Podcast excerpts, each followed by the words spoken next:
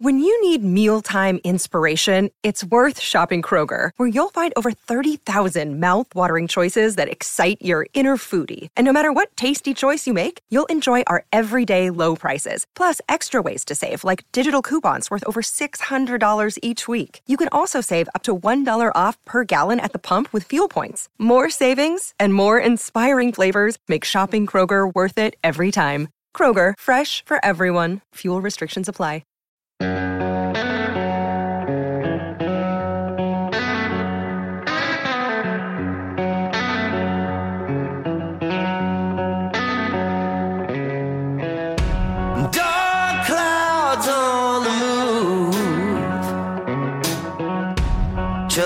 Stirring in the sky.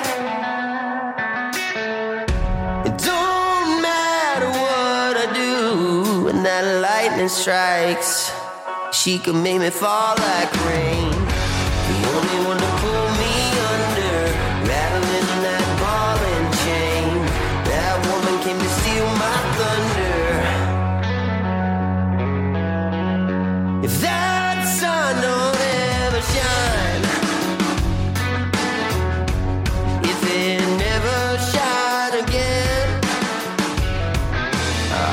What's happening, everyone? What's going on? How you doing? It's Jay Scott. It's the Hook Rocks, the ultimate rock community podcast. Thanks for tuning in. I always appreciate you listening and stopping by and uh, giving us a follow, like, or whatever on any podcast platform that you're listening to. Don't forget to write us a review and let us know what you think of the episode. We are part of the Pantheon Podcast Network. Check them out at pantheonpodcast.com, as well as on Twitter, Facebook, and Instagram at Pantheon Pods. And you can do the same on all three of those platforms for the Hook Rocks. Just search up the Hook Rocks and uh, check us out. And don't forget to set your app to automatic download or wherever you do listen.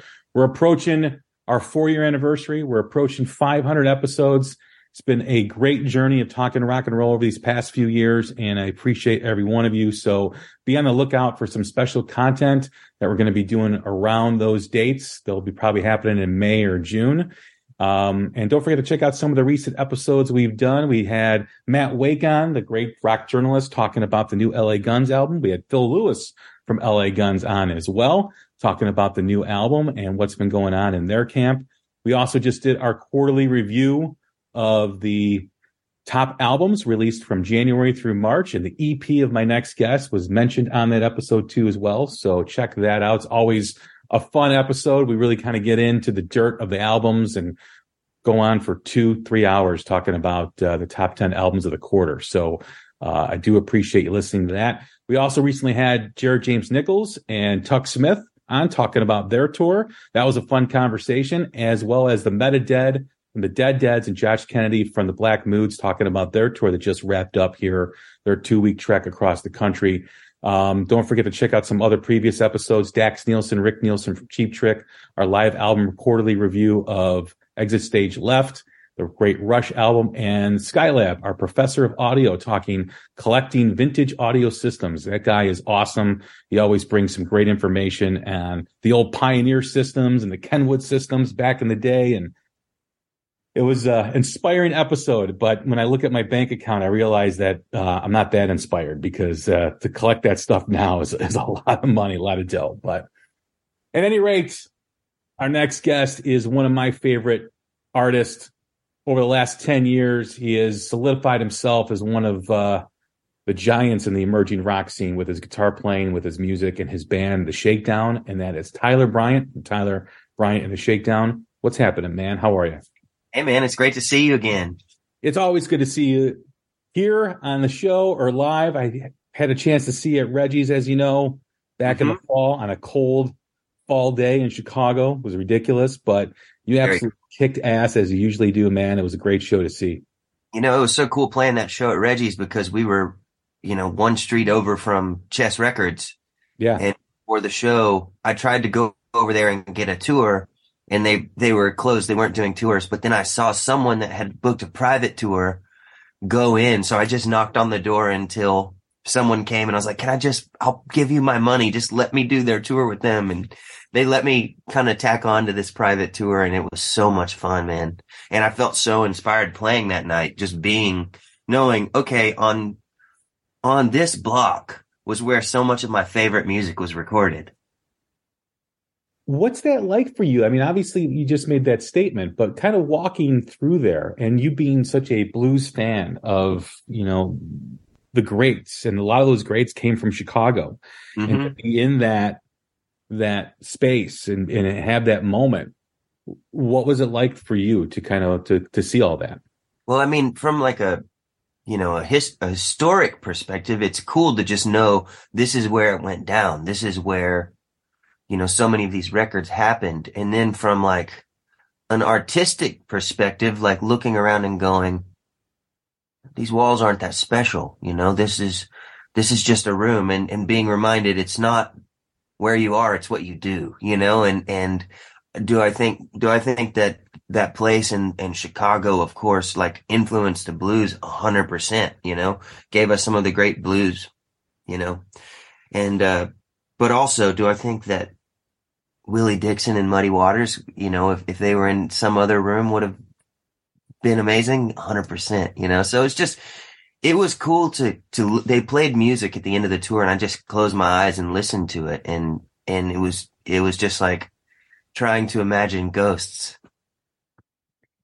I had the pleasure of seeing Buddy Guy uh, this past January, and it was about 20 years since I had seen him before. And he just announced his farewell tour, and he was doing some residency shows at Le- at Legends in Chicago. Right, uh, Leilani Kilgore was the opener, and I brought my nephew had just turned 21 to the show, and I, over the holidays, I was like, "I'm taking you to see Buddy Guy." He's like, "Why?" I go, "Because you need to see Buddy Guy. You may not appreciate it at this age, but at some point in your life, when he's long gone." You're going to say, I got a chance to see him. And he's the last of the remaining Chicago blues greats. Yeah.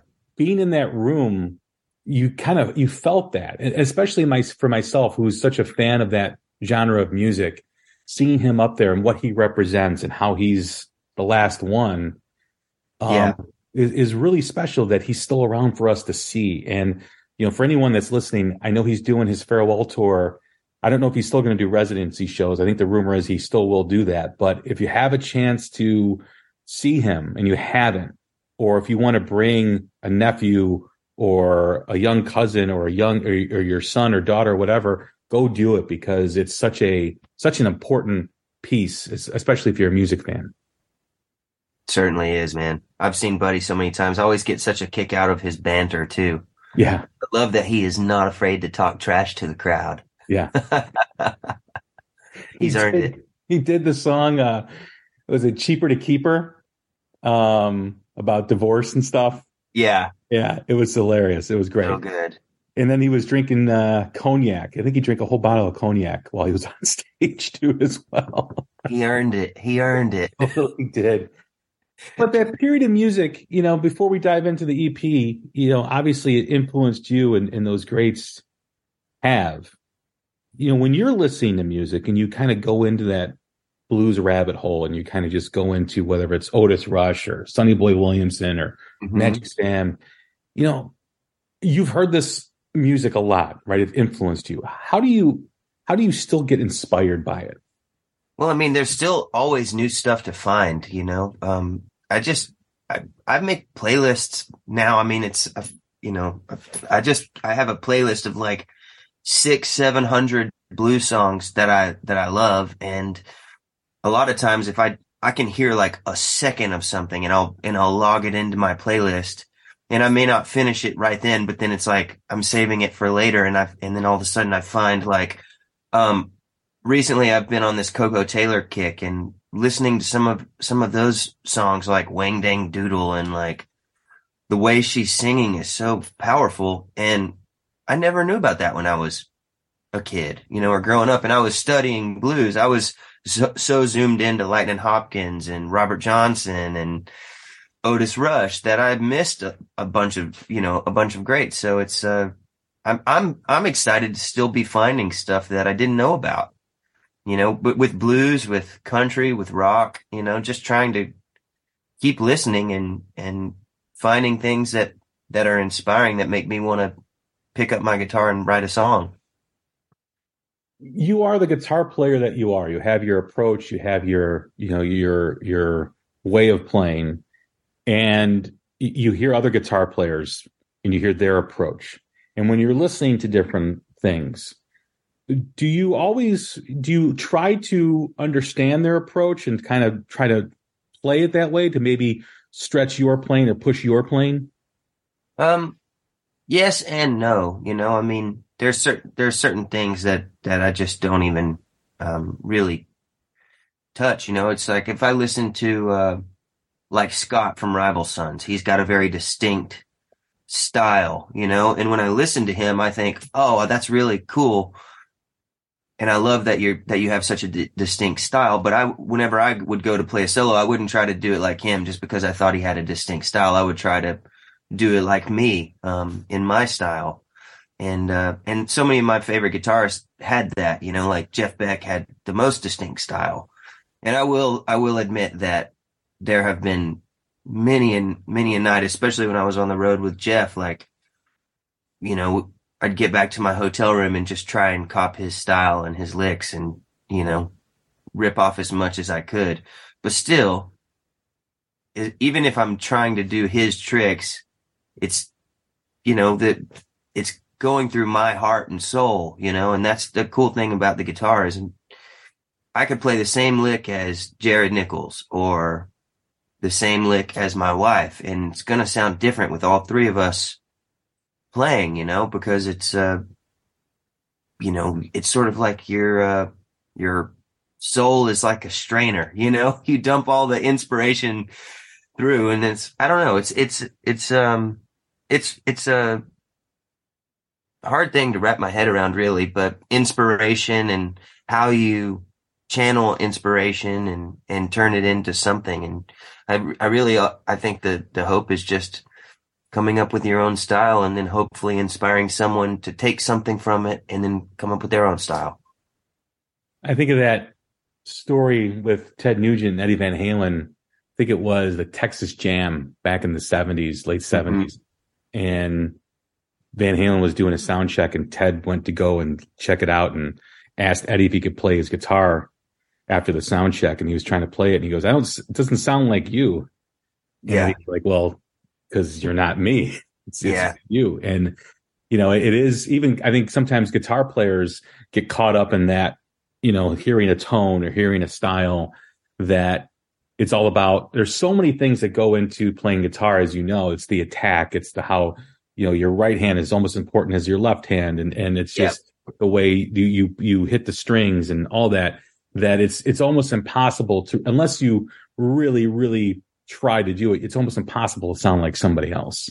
Yeah.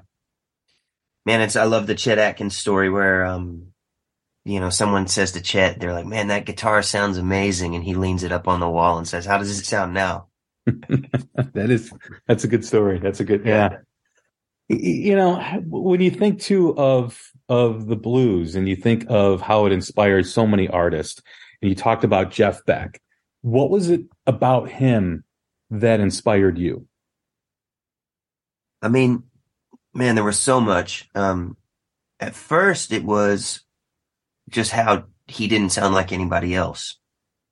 He had a, a style completely of his own, you know, and he was constantly pushing it and developing it and, you know, like a, a true innovator. He was constantly innovating and coming up with, I mean, even I feel like Jeff, his, the records that he was putting out towards the end of his life, I feel like those records don't get talked about as en- enough because he was, still innovating it, you know, when he was in his seventies and coming, like he was doing stuff that, like there was one night where, um, we played in Salt Lake City and, um, Machine Gun Kelly, the, um, you know, the artist was playing the arena across the street and he and I had met recently at like a fashion week or something like that. And so I texted him and I went over and, and, um, was hanging with him on his bus and I was like, have you ever heard this Jeff Beck song called Pull It?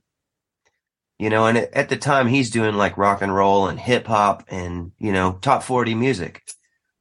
And it was so fun to watch him get inspired by a guy in his seventies making music that sounds more dangerous than the music that a lot of people in their, you know, twenties are making And uh, I always just that's one of the things I love about Jeff is he was always pushing it, you know. And then the the longer I got to uh, know him, I was inspired by, you know, watching him sound check and how he was pushing his band. He wasn't just pushing himself; he was pushing his band. He was constantly surrounding himself with people who were going to help elevate him, you know, and people that he was going to elevate as well. You know, he was constantly putting together just ferocious bands. And he never stuck with the same thing for too long. He was keeping himself engaged and inspired. And I don't think there's a lot to take away from that, for me at least. Yeah, that's the most interesting thing about him. When you think of those those British blues greats who were a derivative of the Chicago blues, um, and you think of Clapton, you think of Page, and you think of Beck. Beck was really a true artist, you know, where he's this known as this blues giant in the beginning of his career with the Jeff Beck group and and the Yardbirds and all that stuff, and then he goes complete different direction with fusion. Yeah, and you know to do that, that's I mean, that's a that's the amazing part about him is because no, I don't I can't think of anyone who completely changed their direction in the middle of their career to what they were known for and kind of almost like started over. Yeah, yeah, and I, I, mean, I have no doubt he probably could have done that five, five, six, seven times. You know, there was like, there was one night where uh, I was I knocked on his dressing room door and because uh, I heard him playing and I just wanted to go in and sit and listen, and I knocked on the door and asked if I could come in and he said, "Yeah, check it out. This is gonna freak all those Nashville cats out. They'll never be able to figure this out." And he was playing like this chicken picking thing, and I was going, "Yeah." Best players in town would struggle to to figure that out. Yeah, he was magic. He was magic. Yeah. Definitely. I mean, as with something bad, of course, is passing. Something good always happens, and that good is that people, I think, are rediscovering him. Mm-hmm. You know, and and I think at some, you know, with with some people, he may have been forgotten, but you know, when someone of that level passes, and his music meant so much to people like yourself and others, you know, people do the casual music fans like, well, who's this Jeff Beck guy? And they start listening to him. And, you know, right. if anything is, is, is a tribute to their legacy, it's that is when people rediscover them because of, of, um, you know, that they move to the other side. Mm-hmm. So the new EP, Dirty Work.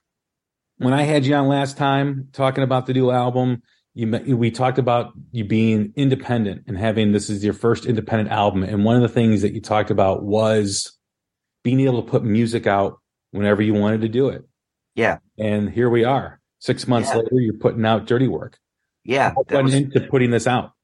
That was the goal, you know, of starting uh, Rattleshake Records. You know, when for those who don't know, uh, you know, about me or the Shakedown, we we've started our own independent label called Rattleshake Records, that's owned and operated by us. And um, you know, so Shake the Roots was the first one, and that was sort of the let's put our toes in the water and and you know see how it feels. And and we were overwhelmed at the support we got from not only our fans but also streaming services press. And and we that was sort of like a we took a leap of faith and didn't know if we were going to get anything you know and and we are really pleased with the you know that release. And i was um i was just trying to think about and this is just how it goes you know there's constantly uh, ideas coming up. And, and in the past, we've always had ideas. Let's do this for record store day. Let's do this for, you know, this show. And, and Fender was getting ready to release, um, a signature model guitar.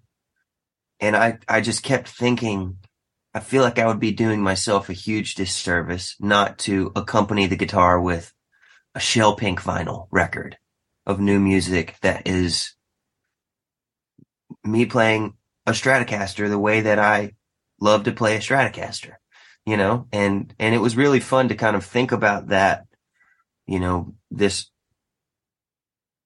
honor, you know, like the honor of having a guitar in the back of my head while I'm working on these tracks going, come on, dude, play something that's worth, worthy of having your name on a guitar and letting that sort of drive, drive me a little bit. And, um, yeah, I'm, I'm really pleased with how it turned out and, and we're, we're just happy to share more music with our, with our fans. What was the feeling for you when Fender approached you about doing your signature model? Oh, I was thrilled. I was thrilled. I mean, it's it's something I've always dreamt of, and um, yeah, it just it it didn't even really feel real. I mean, it's been years in the making. They sent me they sent me through a contract like two years ago on my birthday, and it was being talked about before then. So it's probably like three years time of you know being a conversation, and then it was getting the guitar to Los Angeles and um, getting prototypes and you know fine tuning and all that. But uh, yeah, it's a it's a dream come true for the guitar aficionados that are listening, what about your signature model does it have that's outside of what a regular, Fender Strat is known for? Well, it's um, it's it's there's a few things. You know, the the pickups are it's got hand, hand wound pickups, and then it's got this uh, like the bridge pickup, which is such a you know signature part of my sound is the, is um a pickup designed by this legendary guy Tim Shaw, who's you know designed pickups for all sorts of people, you know, and, and arguably changed the sound of rock and roll with his inventions. And, um, he came up with this incredible pickup that I've been using for years. So it's cool to have it in this guitar. And then, um, a friend of mine hand engraves each pick guard takes him hours to do. So they're all slightly different, but they, you know, you, you would never, you would never notice that. You'd have to get two kind of side by side and put them under a microscope to notice, but it's all done by hand. And that was something I really wanted rather than it being like a laser machine, like a CNC machine or something like that. Um, yeah, but it's, it's a, it's a bunch of little details, you know, like putting a long strap peg in it so that your strap doesn't come off halfway through the first song. Cause when you, you move around as much as I do, that's the first thing I have to do on a guitar is put a big old long screw in the strap to just hold it, hold it in but uh, all sorts of little nerdy things like that. When you wanted to put together kind of the package of the guitar coming out and the EP, you know, what was the approach to the music? Was it kind of inspired by this coming out? Was there ideas that you had already? Were these songs kind of demoed and put together that you were kind of revisiting? What were the where did these songs come from? Well, there's a couple of songs that were already done, like before we even did um, Shake the Roots, you know, like um, Burnin' was already recorded. Um, Fire and Brimstone was already recorded. Um, I'm trying to think. Uh, more more of the songs than not were were already recorded before we even did Shake the Roots. Um, and then I just reapproached a couple of things, like I replayed the guitar um, on Burnin' just to just to kind of because uh, originally I'd played a resonator and I was going I want I don't I don't want to play resonator on this stuff. I want to be playing Strat because this is a this is the time for that and uh, and then like a song uh, like Show Worse for example that was written on a Hello, Pantheon podcast listeners. Christian Swain here to tell you more about my experience with Raycon earbuds. Our family now has three pairs of Raycon earbuds around the house, and my wife just grabbed a pair of the Headphone Pros to replace some headphones from a company that was double the price. And yes, she loves them. Now, if you haven't pulled the trigger on a pair of Raycons, or even if you have, but you're in the market for another pair because they're just that good, well, now is the time to check them out because they just launched their upgraded model of the best selling everyday earbuds. With Raycon's upgraded everyday earbuds, now you also get active noise cancellation, ergonomic design, and multi point connectivity that lets you pair with two devices at once. New quick charge function, three customizable sound styles, plus awareness mode. Available in a variety of vibrant new colors to complement any and all skin tones. I even have a pair of earbuds in a cool green color. I have tried just about every earbud known to humankind, and these Raycons are fantastic. Seriously, if you've been wanting to check out Raycons, there truly is no better time. You're going to ask yourself why you didn't check them out sooner, and Raycon offers a 30-day happiness guarantee. So, what are you waiting for? Go to buyraycon.com slash Pantheon today to get 20% off your Raycon order, plus free shipping. That's right, you'll get 20% off and free shipping at buyraycon.com slash Pantheon. Buyraycon.com slash Pantheon. Hey folks, Steffan Chirazi and Renee Richardson here from the Metallica Report. And we are proud members of the Pantheon podcast family, where the best of music and podcasts unite. We've got something pretty cool for you. We're giving away an exclusive Metallica merch package worth over $250. That's a whole lot of scary guys, skulls, M72, and other sought after Metallica swag. And we've made it easy for you to win. Follow and share the Metallica Report, and you're in the game. Go to pantheonpodcast.com slash Metallica, enter your email, and hit that button to be entered to win. And just like that, you're eligible for our monthly exclusive Metallica merch package. And guess what, rockers? You can enter every month. So just do it. And while we love our global brothers and sisters, the lawyers won't let us ship outside the U.S. On a resonator as like a slide thing. And I had a lot of fun reimagining the guitar parts for that to just be more of a a six string ZZ Top inspired type feel good jam, you know? So I, I just kind of was, it was fun to have something in the back of my head driving the decisions. You mentioned a couple interviews ago on this show, like I think it was the, I think it was for the Pressure album. And you talked about how recording during the pandemic that you actually even recorded so much material, like enough for another album. Mm-hmm. You just talked about the stuff that you had recorded before, and then you hear it, and then you want to play a strat instead of a resonator. Mm-hmm. When you go through that process and you revisit things that you've recorded that you haven't put out yet, do you find that you want to play it differently or find a different approach to it? Does that happen often to you? Because obviously, when you don't hear something for a while and then you go off and create something new, you're in a different place than maybe when you recorded it. Is it important for you to have what you're into now as part of that song that you already recorded, or does it does it matter at, at, at, of going back and forth between what it was and what you want it to be now? Man, you know, I think it's really just trying to um, follow the inspiration in the moment. You know, um, um, and and you're constantly evolving. You know, I listen to some like earlier Shakedown records, and I go, I would do that different now. I would I would do that different because you're constantly growing and and evolving and you know, it's, it's cool because putting out records is like taking a picture. This is where we are now.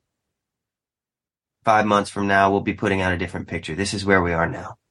That was where we were then. And, um, so it's cool to like listen to some of these. It was fun to listen to some of these songs and, and either accept the photograph or go, uh, I'm to, I'm to put, make a collage out of this and we're to tape a different picture here and we're to, cut cut this face out. That the person's no longer they they're not needed in the picture, you know, and just kind of edit like that. And there's no there are no rules. That's what I love about making records and and getting to do this is there are no rules. Like there the song Dirty Work originally when that when we recorded that song, we threw the kitchen sink at it.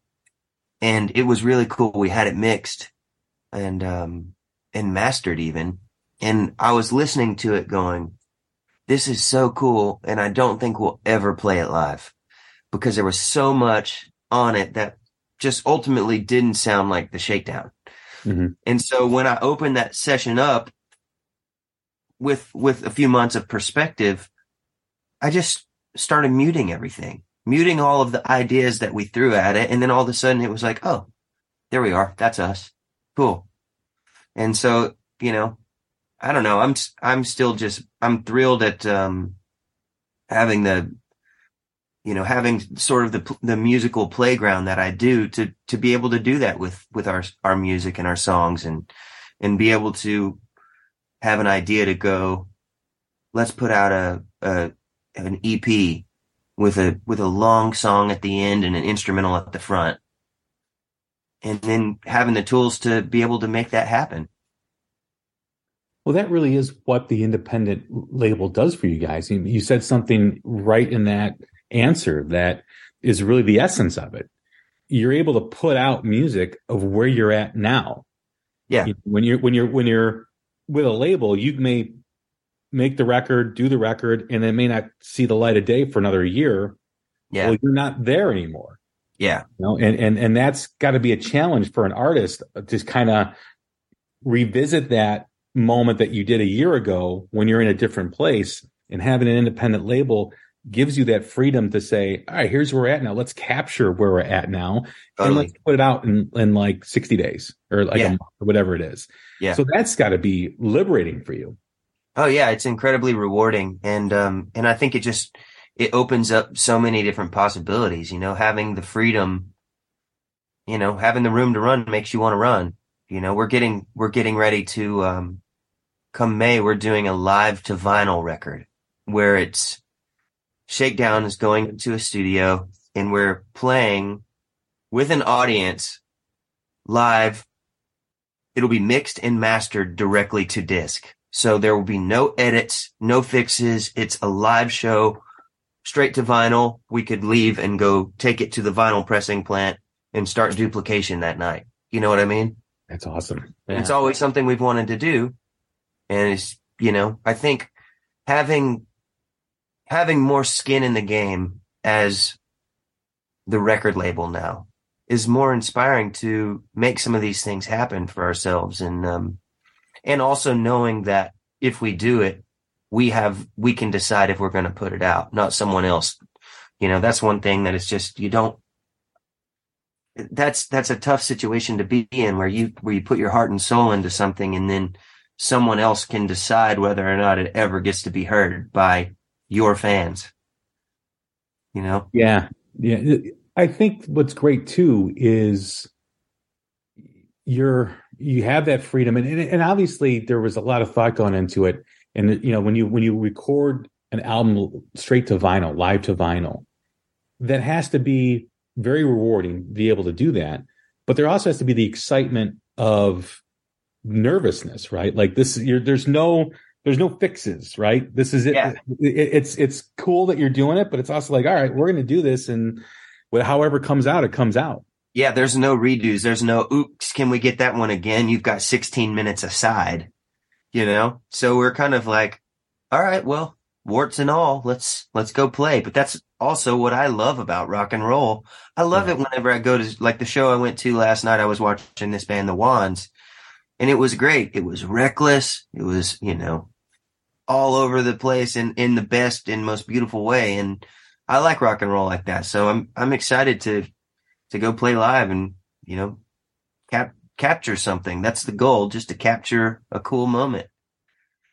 and having that independent label that's the exciting thing uh, as a fan of yours or a fan of any artist that does an independent label you're able to capture what they're doing present day you know instead of waiting two years or however it is to for for a new album to come out because i always like that evolution of an artist and i like hearing that evolution Uh, you know Uh, Uh, hearing the same thing over and over again is great in, in some aspects but i, I want to hear someone take take chances someone Yeah. you know be the artist that they want to be. When when you were putting together this label and you know you're in Nashville you're around a lot of musicians you're a lot of, a lot of bands and artists. Did you ever talk with someone about doing this independent label? Someone who has done that and kind of I don't want to say inspire but maybe guide you into what what you were getting yourself into Yeah, absolutely. believing what you were what you were you know getting yourself out of Yeah, I talked to a bunch of um a bunch of people, but I mean, you know, and and I would I would also just like to say like we the situation we were in with Spinefarm was a great deal for us. That was a great company and um and we and we really enjoy and we've we've had great experiences with every label we've ever been at. You know, have we had negative experiences as well? Yes, but I think ultimately throughout our career we've had champions everywhere we've gone and people that I really like to this day res- have a lot of respect for. Um, but you know, it doesn't matter if we had, um, you know, Jesus Christ himself as the A and R guy going, this is a, this is the record we should release. We would still want to start our own label. It's always just been a goal that we wanted to do, you know, and, um, so I think for me, the person I talked to the most about it was my wife, um, Rebecca, um, and she she's in a band called Larkin Poe, as a lot of a lot of the listeners probably already know.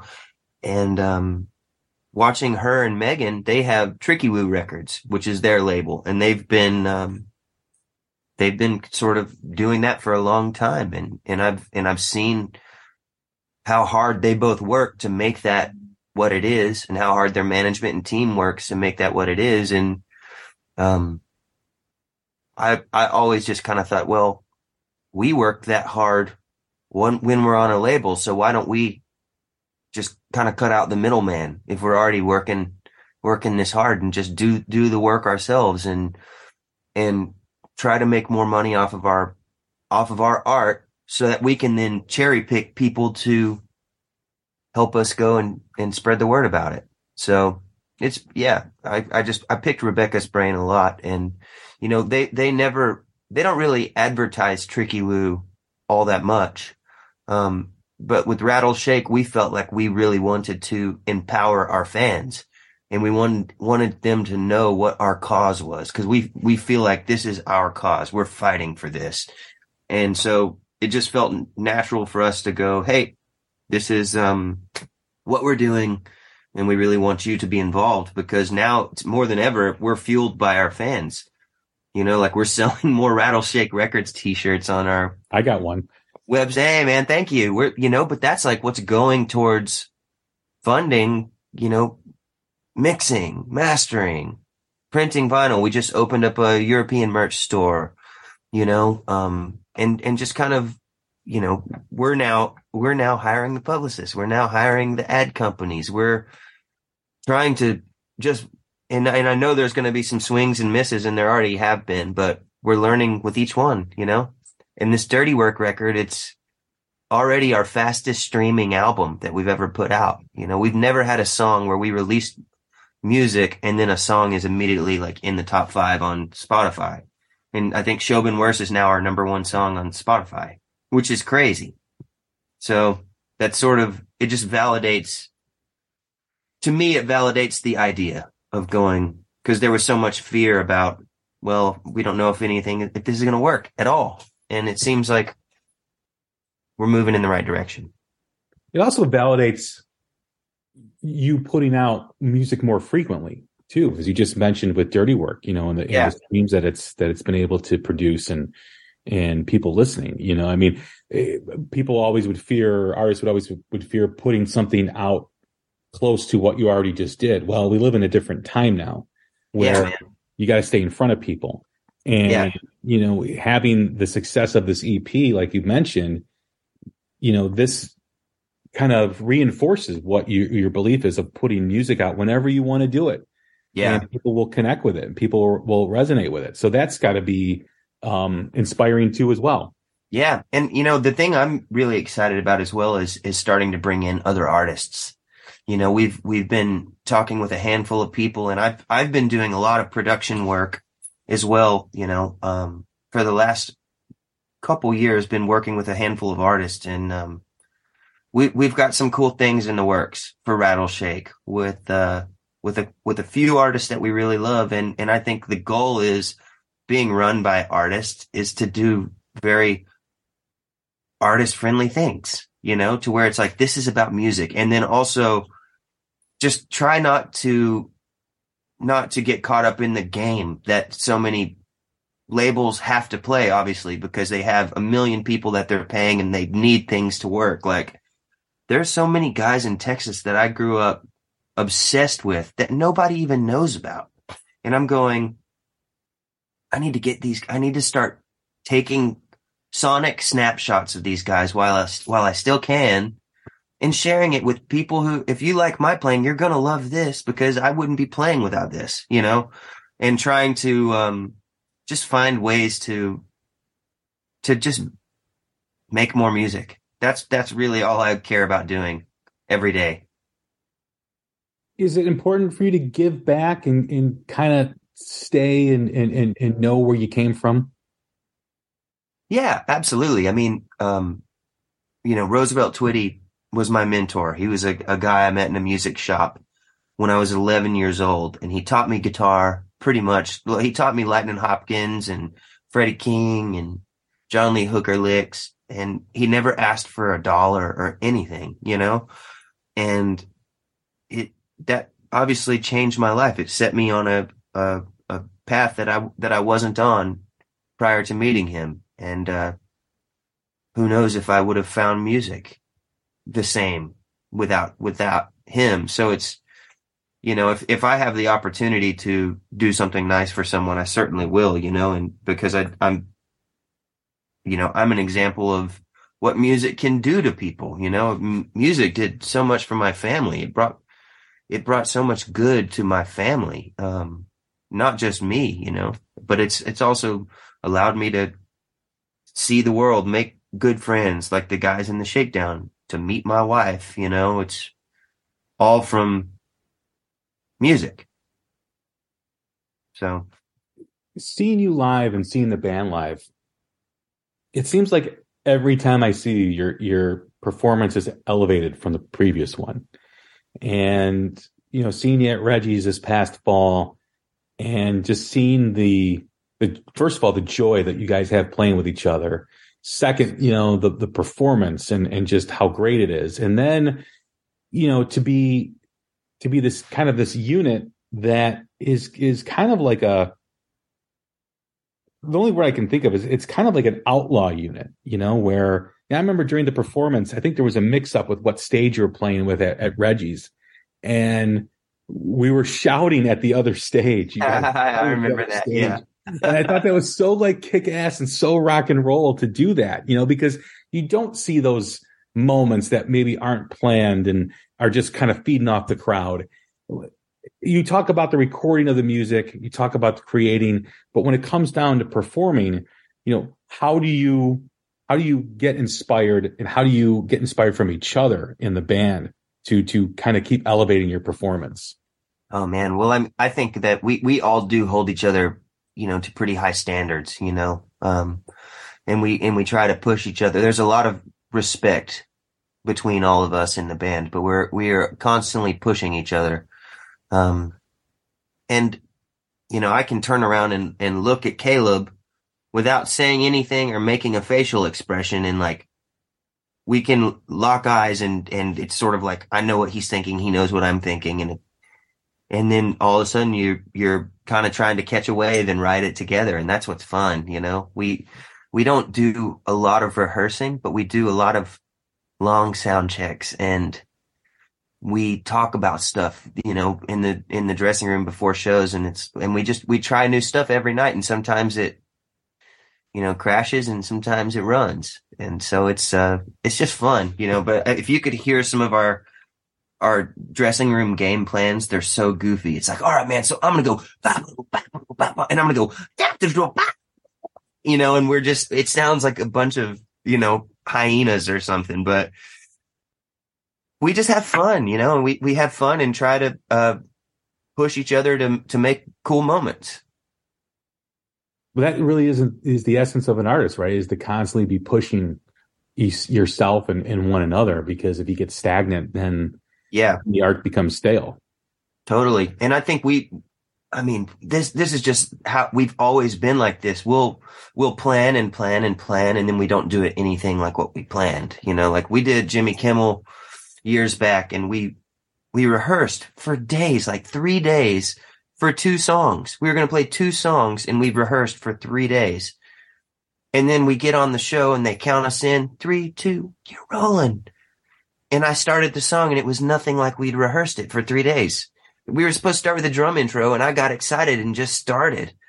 And I looked at Caleb and, and I see the joy on his face and he's like, let's go, baby. You know, and, and it was so fun because we just, it was like, okay, it's time for us to be us. And we just did what we do and we can make a set list, but we barely ever stick to a set list, you know, and we were joking about that the other day. Um, we, we had a, a song on the set list and I wanted to do one song and Graham wanted to do another and Caleb wanted to do another. So he put the song that I wanted on the set list, and then he put two others in parentheses. And and uh, Graham said, "Why are they, why are they in parentheses?" And and Caleb said, "Oh, we're going to make a game time decision." And Graham said, "No, you mean Tyler's going to make a game time decision." And so it was hilarious because when we got to that moment in the set, I I got everyone together and I was like, "What song do you guys want to play?" and uh, you know we we just have fun we we don't take ourselves too seriously we try to laugh and you know if uh if caleb ever misses a snare drum or something you'll know because we all like at this point have to look at him because years ago, he he said like, uh, if I ever mess up, you guys make it so obvious because you always turn around and look at me. And so now we just do it to mess with him, and he barely me- ever messes up. So the audio, you know, it's it's it doesn't happen often, but you'll you'll know if you ever if he does because we we basically stop what we're doing.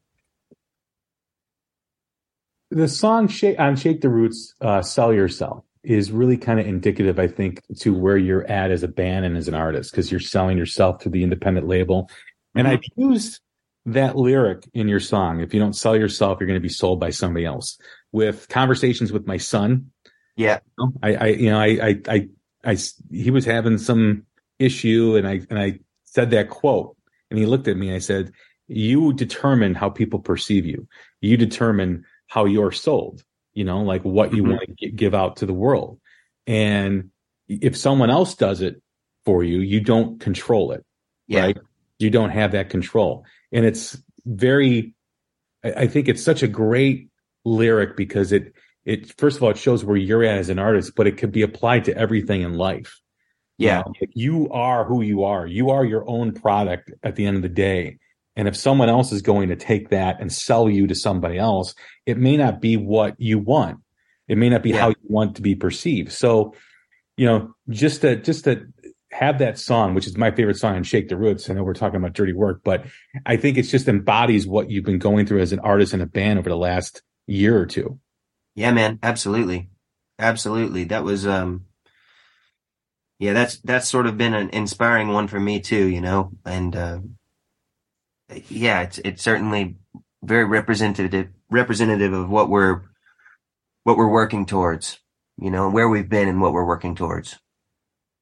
What's next for you? You got the EP out. Is there more music coming out this year? Touring? What are the plans for the Shakedown in 2023? Yeah, we've got we've got some tour dates that we're going to be announcing very soon. Um, you know, all all of our dates are on TylerBryantTheShakedown.com. We've um, we've got this live to vinyl record scheduled for May, so then we'll just be figuring out um, the release of that, and then we're um, we've just we've been talking about when our next record will will be coming out, and we have we have not started on it, but we've been making plans to start getting getting together and and working on that you know in our in our off time. So that's that's going to be exciting to figure out what the next piece of the puzzle is with the shakedown you know as far as like what we want to say and and uh, sound like on a new record. I have no idea what it'll even be yet but um i'm excited about it these last two these last two releases with shake the roots and dirty work have have been um they've they've been really good for us as a band, you know, to to kind of it feels like a win for the underdogs, you know. And um and that's just that's that's something we want to keep going. Awesome. Tyler, it's been great. It's been great conversation as always, man. Always great to catch up with you, man. I look forward to uh, seeing you at a show sometime. Absolutely. I'll be there. All right, man. Everyone, that's Tyler Bryant from Tyler Bryant The Shakedown. I'm Jay Scott. This is another episode of The Hook Rocks. Take care of each other. Stay safe. We will talk soon. Thanks.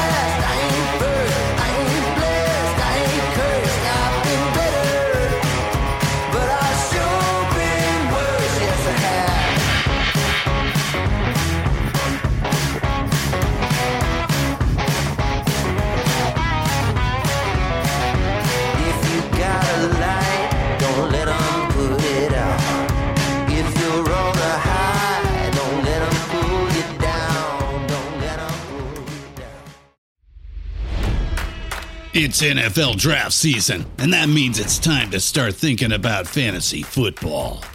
FantasyPoints.com features industry leading experts and prognosticators using proprietary hand charted data to help you score more fantasy points. FantasyPoints.com is the place to go for whatever kind of fantasy football you play. Whether you play fantasy football, daily fantasy sports, or do a little bit of everything, Fantasy Points has the meticulously researched content to guide you to victory.